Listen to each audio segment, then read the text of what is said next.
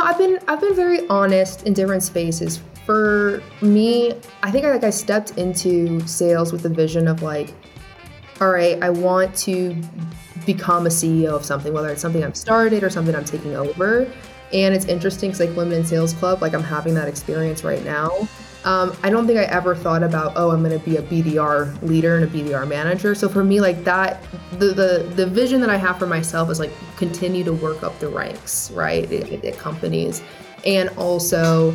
I think for as long as you know there's an opportunity to have these conversations to help, whether it's like helping women find better companies to work for, helping leaders uh, you know, better support women in the sales force, you know, like driving meaningful change, like that's something I'm gonna be committed to always. Hi, friends. Welcome to the Sales Enablement Podcast. I'm your host, Andy Paul. That was Gabrielle Blackwell. Gabrielle is the Business Development Manager for Strategic at Airtable and co founder of the Women in Sales Club. In our conversation today, Gabrielle and I we talk about a wide range of topics. We start by exploring her unique journey into the sales profession, into the sales world, uh, by way of perhaps of a detour in Paris, France, and then we dive into a rapid rise into a management position and, and explore what have been the biggest challenges for her in this role.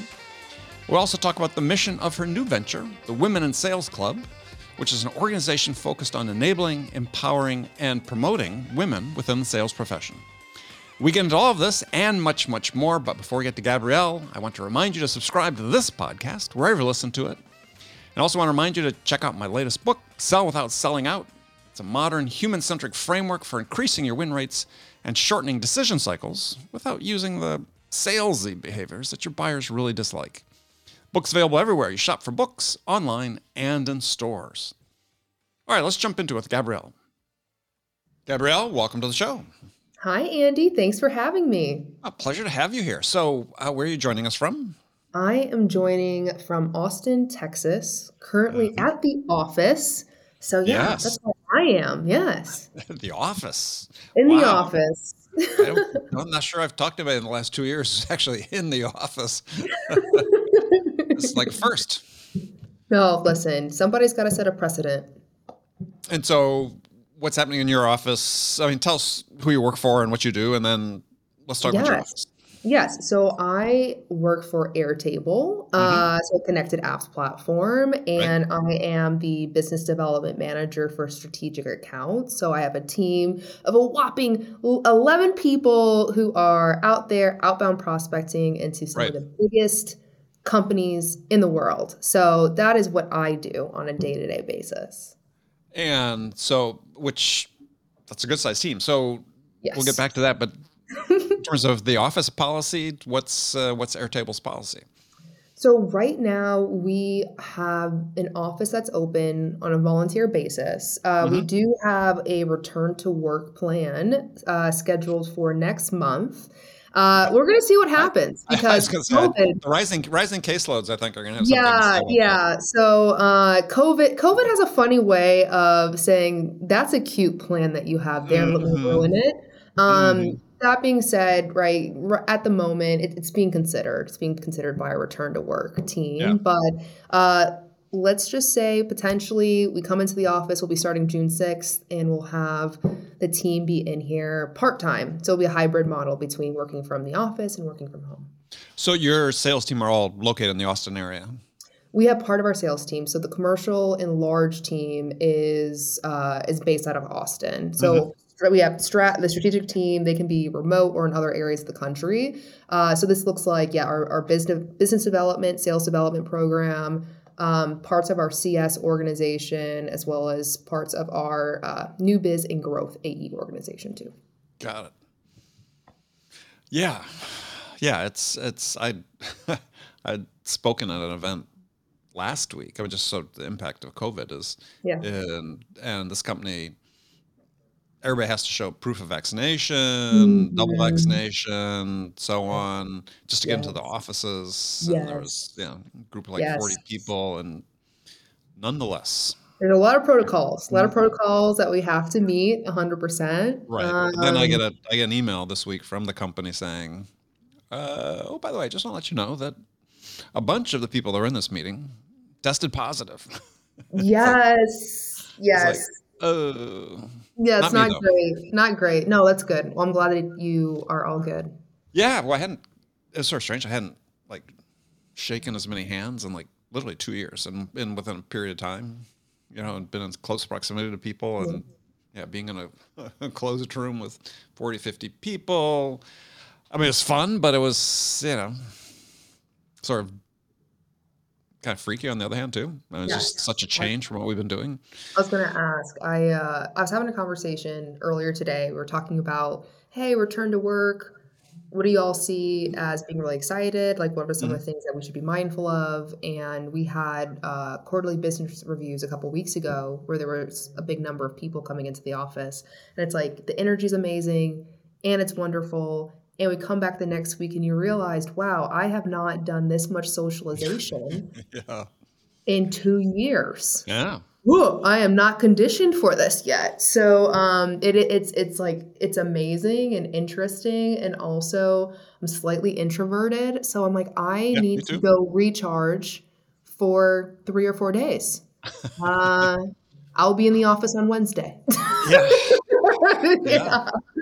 No, it's just it's a change. So it's yeah. I know a lot of people went out uh, yeah, speaking, doing speaking in person and so on. And but uh, yeah, for me that was the first one. I was like, yeah, very interesting. So, um, well, I wanted to ask you something. So, you have a very interesting background. One thing that I wanted to explore is you went to school at the Sorbonne in um, Paris, which is like the Sorbonne being like I'd call it like the Stanford of of France. No, is it? Yeah, is wouldn't it? you think? It's, it's sort of the elite, an elite school, isn't it? Um, potentially. So there is Sciences Po, which is stated as the Harvard of France. Ah. Well, I, I, went took, Stan- I, went to Stanford, so I call it the Stanford. I mean, okay, cool. Harvard. Yeah, and I went to I went to Chicago. You know, we're in a league of our own. mm-hmm, mm-hmm. we're yeah, yeah. So um, we're the I- Ivy League uh, loner, I'll call it. Um, but uh, no, so I went to um, La Sorbonne. I took a French class there while I lived in Paris for a couple of years. I was an au pair for a little bit. So, an in order for me, yeah, in order for me to have my au pair student visa be valid, I had to be in school. so I took a class. Really? Yeah. So, so what sort of family were you au pairing for? Um, what sort of family was I au pairing for? Yeah. I uh, I au paired for two families. French families two French families, yes. So uh, I had graduated college and kind of knew I didn't want to get into work right away, but figured how can I, like, how can I do something during this right. interesting time of being an adult, but not really. Yeah, so yeah. I started looking at, uh, I had known people who I went to school with who had done the au pair experience. So I thought it'd be great to really? go there and learn French. And I even as like a, a young a young child, I was very interested in French culture and mm-hmm. I'd even have my mom buy me audio tapes or like audio cassettes to mm-hmm. to learn, learn the language. Yeah, so I, I wanted to go there. Um, so the first family that I had, didn't work out. Second family I had didn't work out very well either. I come to find out au pair au pairing with some families a little bit like uh, indentured servitude, mm-hmm. and you are fully and completely kind of bound to this family, and that did not work for me very well. So, uh, yeah, uh, yeah so I ended up. What was, what was the worst thing that they asked you to do? Ooh, the worst thing. Honest. So I re- so at the time I was 22 years old. The first family, the the the mother tried to enforce a curfew on me. Mm-hmm. I was like, no, absolutely not. So I uh, and was trying to say that my weekends were not mine. I'm like, no, that's not mm-hmm. the contract that we signed. Right. And um, then she became kind of menacing and kind of threatening a bit. So I'm like, okay, I'll I'll just leave. That's no worries. Yeah. Um, the but the worst thing that happened, the second family, the, the there was two kids. Uh, one was four was about to turn 14 years old. One was eight, and the 14 year old, I think he had some behavioral challenges that were there. But my last day included him pulling a knife on me and trying to attack me. So that in was my in, the, in house, the house, in the house. So yes. Oh wow. Yes. so I was like, I'm leaving and I'm never Mhm. coming back, and you all should pay me money to not file a police report against your son. Right. Yep. Wow. Okay. Welcome to the podcast, y'all. yeah, really. I mean, I've, I've, I, yeah, never had customer pull a knife on me. Um, no, nope. I was like, I don't think this is the line of work that I need to be in. I mean, I've had, I've had uh, random gunshot in my direction on a sales What? call. But On a sales call. well, I'd, when I was working in San Francisco Bay Area, doing a ride along with one of my sellers, and we had gone to a uh, call in a warehouse district. And uh, as we left the call and got in the car, we heard what sounded like a gunshot. Wow. and uh, yeah, it hit the hit the as some random shot. It hit the front quarter panel on the side of the car that my Oh my was on. gosh. Talk about occupational hazards. Yeah, and yeah, my first reaction was, or typical for me, was like, I didn't think the call went that badly, Oh my Um, gosh. but um, yeah, well, I said no, no knife up up close and personal. So, so how do you get your way from Paris then to being in sales? Ooh, great question. So there was a there's an even longer story where I, I continued to live in France. Uh, Okay. Not everybody knows this, but I was I was married to a Frenchman, and Oh. uh, so I thought, yeah, I thought I was going to be. Now we know. Now we know it's out there. So uh, I thought I was going to be in Paris for a very long time, Right. and I had uh, ideas of how I was going to make life work over there, and then Sure. I had to take a very hard pivot when I realized I needed to leave everything that I had kind of been building towards. Um, and when I got, so I came back to Chicago, where I'm from, and I had Solo. Solo, solo. Yes, I So left my ex-husband. Yes, so No, um, no I- knives involved though. no knives involved. no Okay, knives involved on that one. Um, eh, he might have thrown a croissant. I don't know, but no knives. But uh, no, I, I came back to the U.S. All I had with me was like a backpack, uh, a medium-sized suitcase. Half of it was filled with books and my dog. And so uh, at that point in time, this is 2015. I thought I was going to be going into more so like HR people side of the business. So Mhm. like recruiting people off something along those lines. A lot of the folks in my family took that trajectory. Right. And um, for whatever reason it was, they didn't ever want to bring me to the second interview. So I had to take a hard, another hard pivot and really thought about where I wanted to see my career going. And as I kind of built out this vision for myself, I'm like, all I know is that at some point in time, I want to be leading a company. And right. like where do like CEOs start their careers often and had whittled it down to like finance and sales. And Mhm. I'm like, I don't really feel like just being in spreadsheets all day long, even though that's what I do now as a manager, but I can go talk to people. So Right. I, I was like, I'm gonna go, I'm gonna go start off in sales as my first step forward to being a CEO. So yeah, that's how I got in it. And who were you selling for, and what were you selling? I was working at a company called CloudWords, and um, oh, this is 2015. So it was a translation management software. So it just like the whole process of figuring out, like, all right, we're going to take one piece of marketing content in English, and we need to get it out into four other languages and localize it to the region. You come to find out it's a really, really hard and difficult, cumbersome process. Right. So our solution made it just like way easier and faster to get all that stuff done. So that's what I was selling. I was selling into like Fortune 100 companies. My territory was like uh, all the entire like East Coast, like Upper East Coast. So like all the big, I was like best territory, and Right. some European countries as well. So yeah, that's how I got started. Based in Chicago. Yeah, so it was a San Francisco company with a uh, satellite office in Chicago. Got it.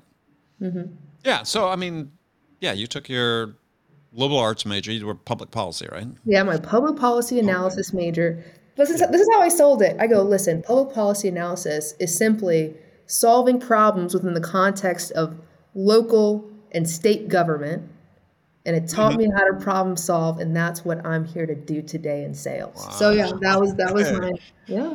Well, that a much more sophisticated argument for why they should hire you than I had with my history degree, which was.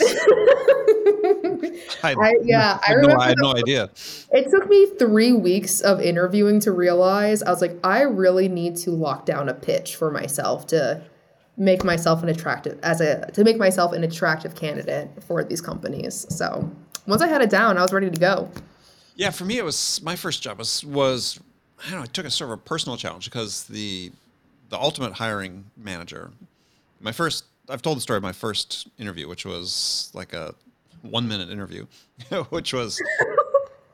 Well, the, the sale. I'll repeat it. People may, if you've heard it before and you're listening to the show, just cover your ears for a minute. But so I get this interview scheduled. It's a company called Burroughs and and big computer company, second largest computer company in the world at that time, and and uh, f- for a branch office in Oakland, California, and I show up for the interview and I'm greeted by the sales manager, who's basically says hi and takes me to a conference room, opens his portfolio notebook in front of him, and now the job was ultimately to be selling computer systems for you know ERP type applications, uh, selling into the construction industry. And I did not expect him. So we had to know accounting. And I'd taken accounting in, in school and done pretty well, but I was not expecting his first question out of his mouth to be an accounting question. And um, I froze. I just just froze completely. And finally, after what seemed like forever, I said to him, um, "I know the answer to this question. You saw it. My you have my transcript. I took accounting, but I just, you know, you caught me off guard. I, I can't summon the answer. Can I, you know, research tonight when I get home, and I'll call you tomorrow with the answer." And with that, he stood up and left the room. and I'm like, oh shit. my, what just My- happened? what my yeah what, well actually my first reaction was what am I going to tell my parents about what happened at the interview right? And and then yeah a few minutes later uh, this other gentleman shows up. He goes hey I'm, I'm Brian. I'm the branch manager Ray who I was just talking to who I never really talked to. Uh, Ray works for me he says yeah Ray Ray told me he wants to hire you and so a great lesson learned early in your career, which is, you know, don't try to bullshit, right? Uh, just tell the truth, come clean if you don't know something, admit it, say you'll get the answer, get back to them. And but Brian, he had never hired anybody who didn't have an undergraduate business degree, and I was a history major. So that was my big obstacle with him: is why should he hire somebody who did not have a business degree? Mm. So he made it very clear to me that he was taking a big chance. Ah. So Yeah. Yeah. it, it worked out for him. So anyway, It, wor- it seems to work out for you as well. Look at you now. yeah, yeah. Look at that. So, well, you similarly. I mean, as I got promoted relatively quickly into management, sounds like you did as well. I did. Yes. I So why? What was happening? What uh, besides performance? I mean, you what was about that first sales job that? Uh, So, uh, my history's been interesting because I so I started that first job at CloudWords in 2015, April 2015, and by February of 2016, like the SDR team had been eliminated, basically. Oh. So. Uh, I'd done really well, and then it's like, oh, like we're not going to invest in this program anymore, and everybody's gone. right. So, and then I moved to another company. Uh, started off as a SDR, and then quickly got promoted to an AE position in three months. Uh, the leadership that I had worked with at CloudWords went over and was new leadership at this new company. So they're like, hey, like we, we know what you can do. Um, and I struggled mightily as an AE for the first, hmm, like the 90% of my first quarter and somehow managed to pull out 193% of my number in the last like week and a half the quarter. Right? Amazing. Number one on my team. Like I came back, come back, kid. Uh, two days later, after the quarter ends, uh, come to find out that my position alongside of 72 other people had been eliminated. Wait, wait. Okay. Yeah. So your position was eliminated at CloudWords. Yep. And then you go to this new company and they eliminated your position then. Yeah. Six months after I started at the company. Got Yep. it. So had so uh yeah, CloudWords a position was eliminated like February or March of that of 2016. That other the next company was Act-On Software, and Oh, yeah. and so my uh, I I had been promoted. They moved me out to Portland, Oregon, uh, in June of 2016, and then my position had been eliminated in October. so like that was not great. And then I ended up joining a new company called Cloudability, and um, and I, and I basically I don't know, I was a little bit like, man, this kind of this is not great to have done so well performance wise, like figure it out, do so well, and and get eliminated. And at the time, I don't think I realized that it was kind of out of my control. Right. Um, right. But I was like, you know, what companies are growing? What in Portland? Like, which companies are serving an industry or a customer base that's going to explode as well? And so, Mm-hmm. Cloudability was a or is a cost management solution specifically for AWS and Azure users. Right. So I'm like, cloud is going to blow up. right. Might as well join and just trust that as the company grows, I'll have opportunities. So I joined the company at like employee number 50 or 60, something like that, as an SDR. And a new VP of sales started two or three weeks after I did. And I was like, you, sir, and I are going to be best friends, okay? And uh, two months later, they posted a job for a BDR manager. And I had already let them know, I'm like, hey, listen, you know, I, I know what it's like to build a BDR team, or I've been a part of a pioneering like BDR team and did really well, was very instrumental, did my whole spiel there. Um, the position gets put up, nobody comes knocking at my door, knocking at my desk, then I have to message the VP of sales, like, hey, remember this conversation we had? By the way, here's my track record. How can I help you? Mm-hmm. Like it was simple as that. I was just like, hey, I'm trying to figure out how can I help. He gave me a shot. I and I presented an entire business plan and I got the job as a BDR manager. And that was February of 2017. Right. So yeah, I hadn't even been in sales for a full on two years before I got moved into management. Nice. Yeah. So you said you wanted to stick with the sales development side as opposed to going back to? AE? Ooh, I did not enjoy being an AE. Like, granted, there was a series of very traumatic events Sure. that happened. More importantly, though, because I mean, these are the things that I think about quite a bit, which is where do I want to see my career going? Mm-hmm. Where do I, and I, I really do, for me, it's what I really like is being able to, when someone is like very early on in their careers, because it's like, this is where I was at. I was like, I had to choose, like, what do I want to do with my days and, like, let's say my life, right? I'm going to be in a career for 20, 30 years and I want to enjoy it. I want to thrive in it. I don't want to just be somebody who's like punching in, punching out, miserable. Yep. And I made a very thoughtful and intentional choice. And like over the years, I feel like I've kind of I've been able to I've been very blessed and fortunate to do what I love to do, which is managing BDRs and SDRs. Do I want to Right. I want to move up in SDR BDR leadership, but I'm like I feel like the group of folks that we have who are coming into sales, like it- I'm like one, they're going through a very interesting experience, like an initiation of sorts. So I kind of see myself as like a shepherd, a guard mm-hmm. of that, which is one, we're going to set a standard of professionalism, a standard of performance, but also a standard of here's how you take care of yourself as a salesperson in this career. Right. And then I think about Well, the long so- term. Well, let's explore that. So what Yeah. what what's entailed with looking after themselves in this career?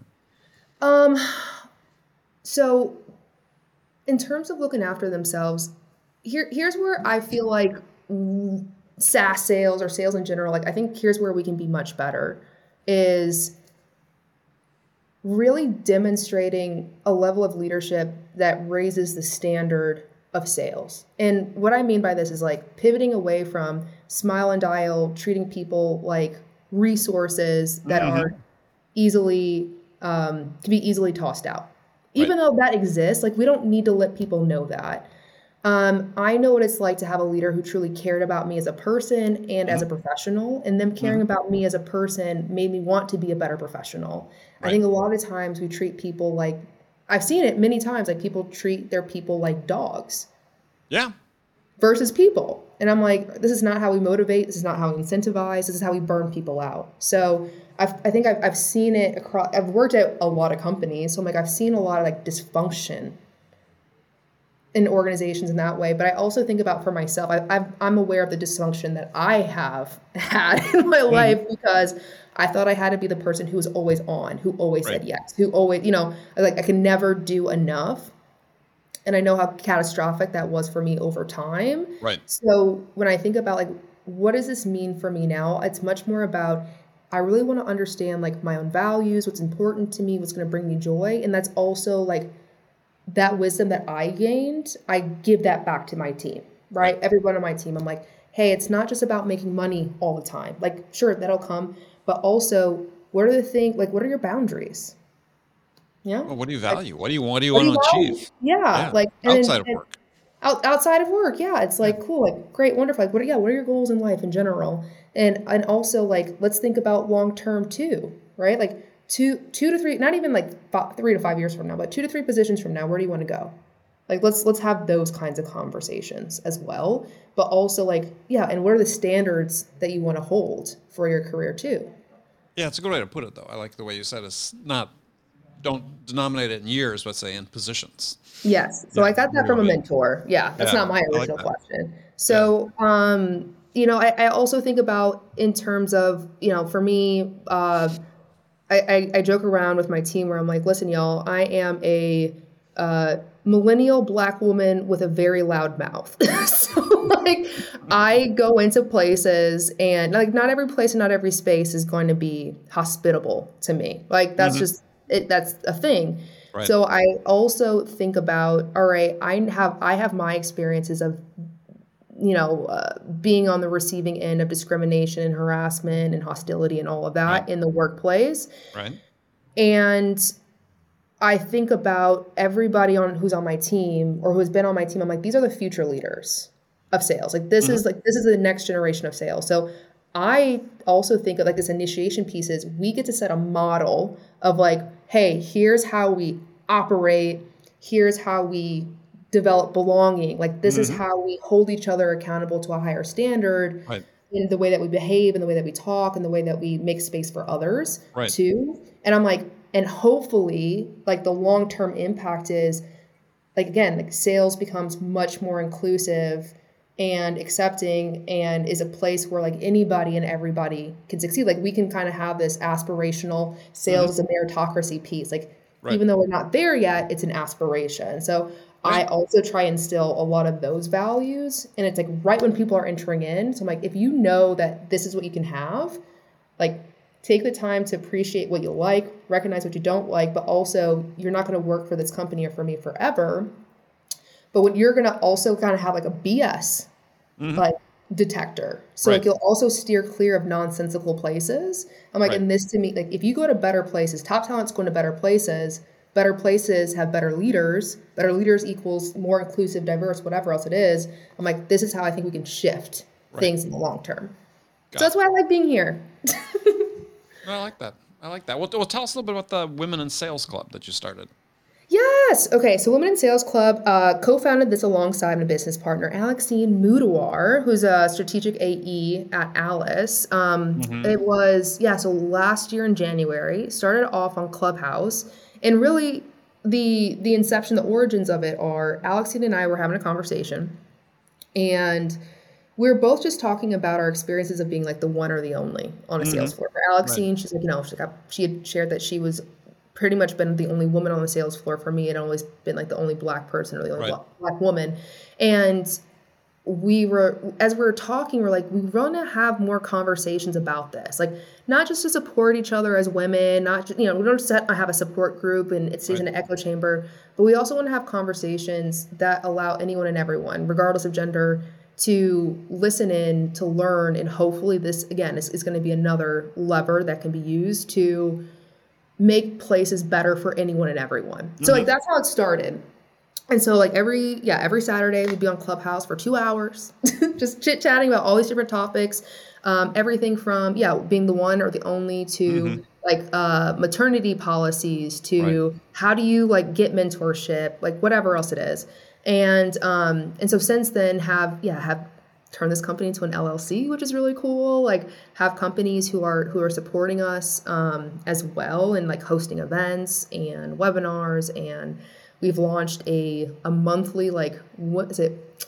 Women women wednesday women in sales club wednesdays. And mm. so uh, we have a special guest Shelly reed who's going to be coming in. Devin reed's wife is going to come and uh, chat with us. Uh, really a lot about imposter syndrome. So so like a lot of good work to I, I, think provide people hopefully with content and information that helps them make better choices for themselves but also for people who want to be allies or change agents like mm-hmm. giving them the awareness of hey like what what can be changed and what how right. can they help interesting so yeah. events that you're doing right now other than I mean, are you doing webinars or in-person events yes. or? Um, so we're actually going to be doing one of our first in-person events. Uh, it's going to be coming up. So there's, I need to remember what the date is for mine, but um, there's going to be a dinner in Chicago that's going to be uh, co-hosted with Chili Piper mm-hmm. next week, and then there's going to be one in Austin next month. So that'll be our first live event that we're doing.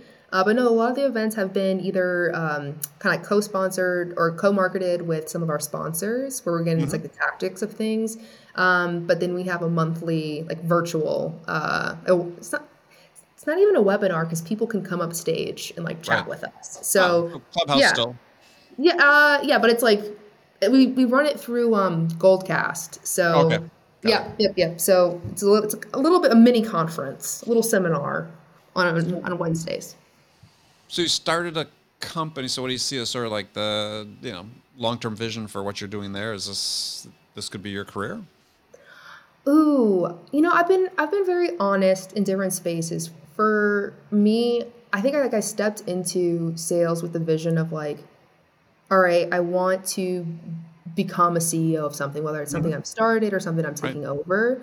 And it's interesting because like Women in Sales Club, like I'm having that experience right mm-hmm. now.